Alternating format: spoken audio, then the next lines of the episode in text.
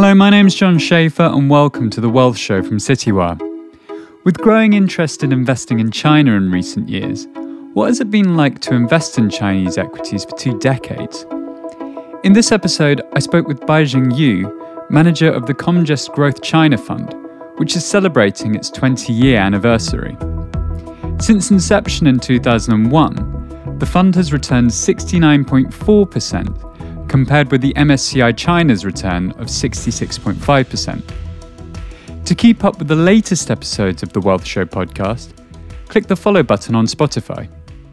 Obviously, the fund is sort of reaching the 20 year point, um, and you've been a manager on the fund for, for, for a decade yourself. Uh, how would you say ch- investing in China has changed over that two decade period? Um, well, thank you, John, for the opportunity. Um, I think the investment in China changed because of predominantly the um, industry involvement in the last two decades. Um, to take a step back, maybe to introduce a bit our philosophy really quickly, um, we are a bottom-up stock picker that focus a lot on quality and growth. So disregard um, the investment uh, or economic development cycle, um, we continue to practice the same uh, thesis.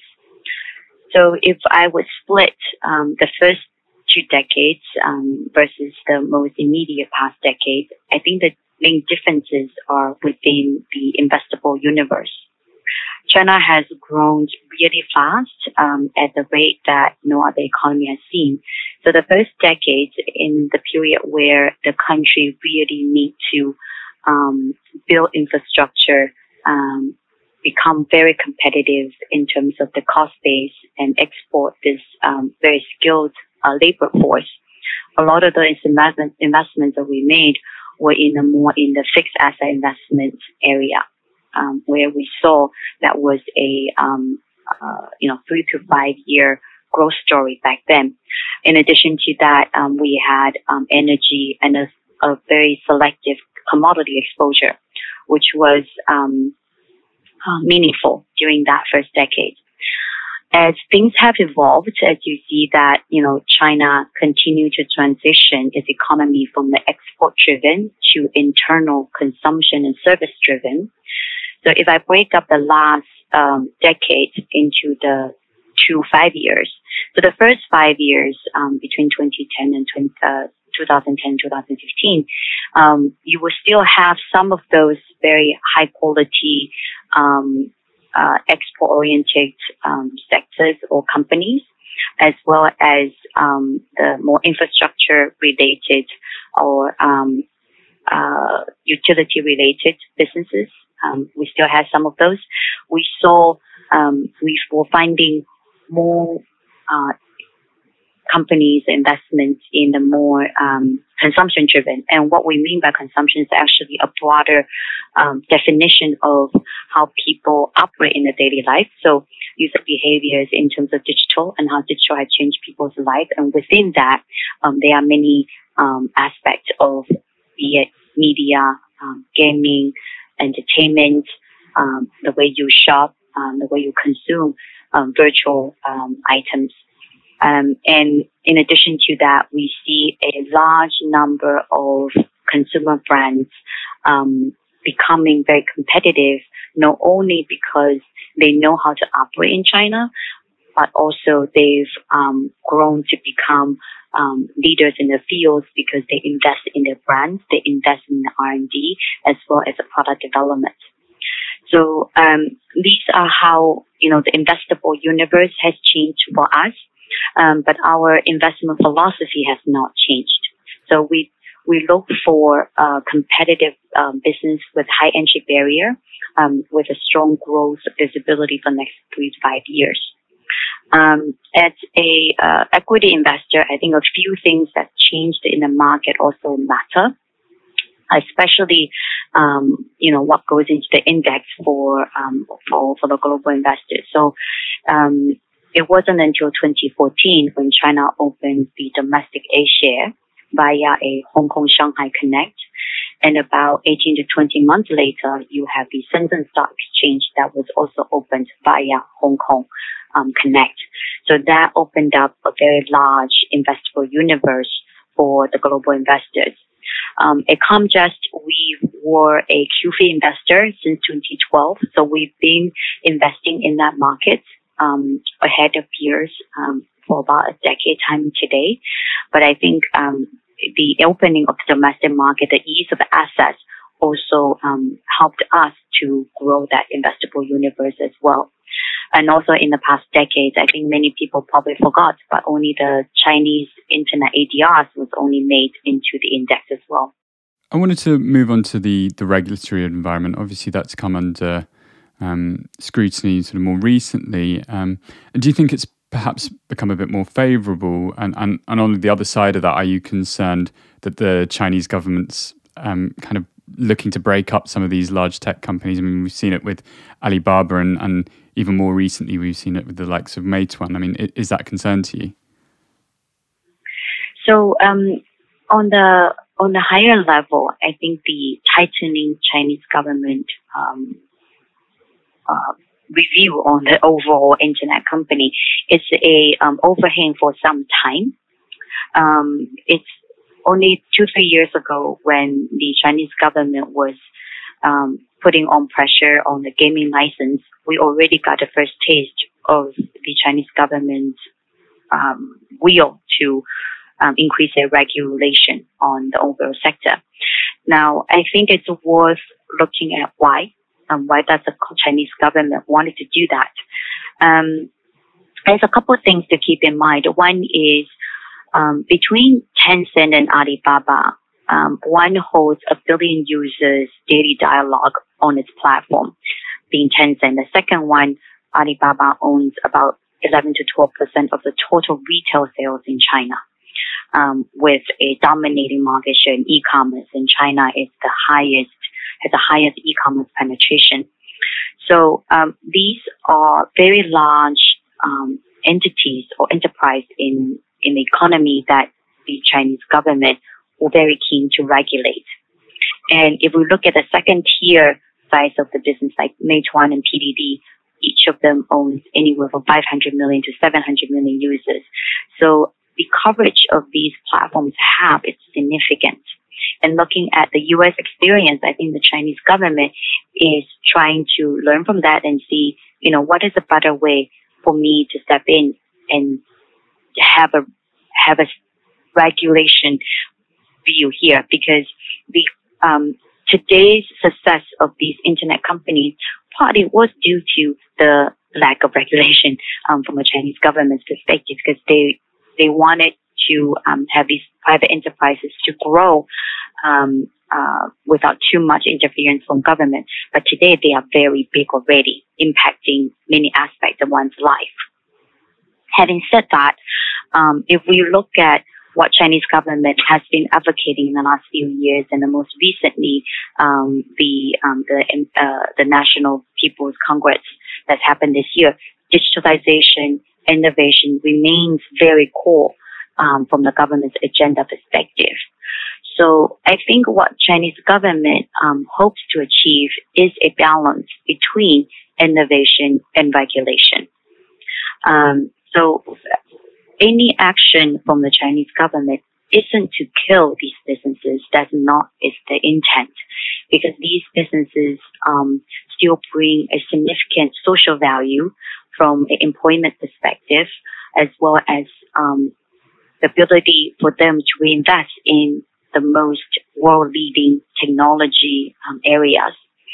So, um, from my perspective, there will be a balance between the two um, to foster a more market driven and fair competition environment because we did see some of the monopolistic behavior that happens in the market. So that's not good for innovation and not good for new entrants.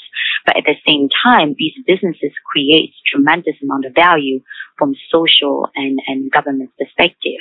So I think a, a balance between the two is, is what the government is aiming to achieve. I want to move on to ethical investment. Um, obviously, China has been promoting its activity in ESG more recently. Um, do you think it's just lip service or is it genuine? Um, I think it's genuine. Um, obviously, ESG is a very large topic. Um, one of the key topic for the um, for the government has been environment, and I think China continue to take it seriously. Now, I understand um, with ESG, especially for emerging markets, there are um, the progress. I think will be slower because um, the businesses will still uh, need to learn to appreciate ESG, and that's from their personal experience dealing with a lot of holdings on the ESG front. Um, but you you have seen concrete um, push from the government perspective to push for um, on the environmental side as well as on the governance side. Um, and I think the Chinese government opening up a domestic A share market by inviting international capital into the market was in an indirect way to try to force the Chinese companies to improve on corporate governance because of requirements from the foreign investors. So there are many evidence that the Chinese government is taking this seriously. If you look at a company, they don't want to be, you know, the most low cost company to compete in the world. So they want it to be the high value add um, with substance. So from that standpoint, I think um, many of these change and in and also the push, for example, the um, the A share companies ESG related topic disclosure was pushed to increase, and we've seen that um, coming through. They are not of the Western world standard, but there has been improvement, and that's visible as well. I wanted to look at some of the stocks that you've held for the longest in your portfolio. Obviously, this is perhaps quite interesting because of the tenure of your fund. Perhaps you could highlight a couple of them. Yeah, sure. So, um, a couple of names that we've held um, for quite some time. Um, for example, um, Ping An, which is still in our fund, we've held it more than 10 years. Um, this is the largest uh, life insurance company in China. Uh, our view is that as Chinese population grows, its salary grows, its affordability, one would look to protect its life. Um, so this is a, we believe, a multi-decade growth story, and Ping An is the best operator in the market with a very highly reputable brand name. At the same time, they also um, embraces um, digital transformation within, you know, users' behavior. So that was also very interesting um, mix from a traditional financial institution perspective.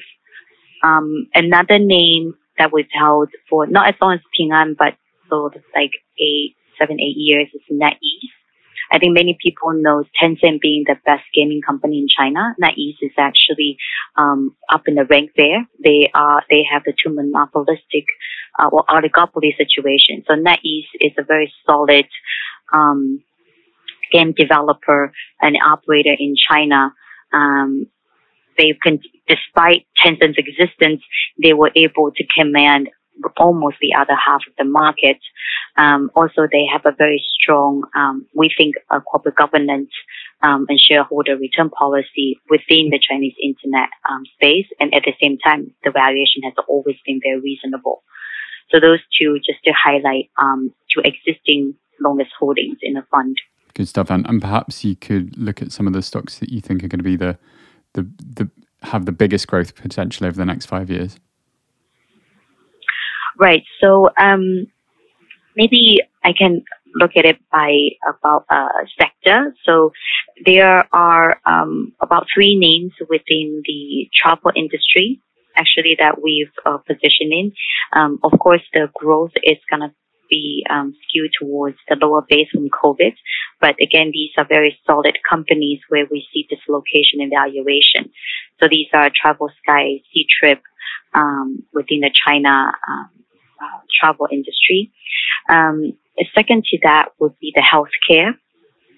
So we have exposures to um, a couple of um, China leading consumable medical consumables and equipment and drug maker. Um, we think they could be producing um, close to 20 or more um, uh, EPS growth for the next five years, despite there's some regulation headwinds. But we think that there are two things. One, these businesses are um, uh, they're strong and have commanding market share due to strong R&D. And at the same time, um, they are domestic champions that we think should have some policy tailwinds, despite that there is uh, overall pressure on um, pricing from government to um, bring affordable healthcare to the population. Um, the last piece would be domestic brands and domestic consumption. Um, then these would be across, you know, sportswear like Anta, um, and Meidi. These are very solid domestic brands, have fantastic brand proposition and value um, within the China space, uh, some of which actually would look to have some export opportunities. So just to name a few that we see um, are very interesting and happy presence in our portfolio. And what do you see as the, the greatest concerns or headwinds for investment in China over the next five years? So we, um, as I mentioned before, we are um, bottom-up stock picker on a highly concentrated portfolio. Um, while we are, we don't analyze macro and we don't invest based on macro um, uh, directions, but I think overall macro stability um, from a top down uh, does matter to us. So some of those things, such as um, uh, leverage in the system, remain something that we watch and would be very conscious of. And secondly, I think for some of the business, um, the RMB um, direction can have some impact for our businesses, either from a revenue perspective or input perspective. Um, last and not least, the um, geographical political situation that can remain tricky because many of the Chinese companies um, are looking to compete on a global stage. So, um, you know, geopolitical tensions could cause uh, some uncertainties in the short term. Sure. And, and looking at the performance of the fund over the two decade period, you, you certainly have outperformed the benchmark. But I, I, think some of your peer groups in active management have been um, outperforming you in, in, perhaps more recent years. And, and why do you think that's been the case? Um, so first of all, um, thank you for noticing the 20-year outperformance. Um, I think from our perspective, we our goal is to provide a consistent long-term performance um, for our clients, and we're pleased that we're able to do so um, with a 20-year track record. And coming to your question on the more recent performance, um, if we look at the last three to five years, the the year with the, the biggest attraction is last year, actually, 2020. Um, what happened last year was that um, you probably have seen the headlines where some of the very growthy Chinese um, companies has gone um, appreciated by the market. Um, we actually think that's a very frothy um, layer um, when where the valuation is achieved to. For example, like the EV companies and some of the smaller China internet companies um, has gone to a excessive valuation level. Some of the business are interesting. It is under our radar. We are studying. However, um, the valuation just does not justify um, one, the early stage of the business. Second, the visibility that these young business could produce. So we um, we didn't have as much of exposure um, as some of the peers are.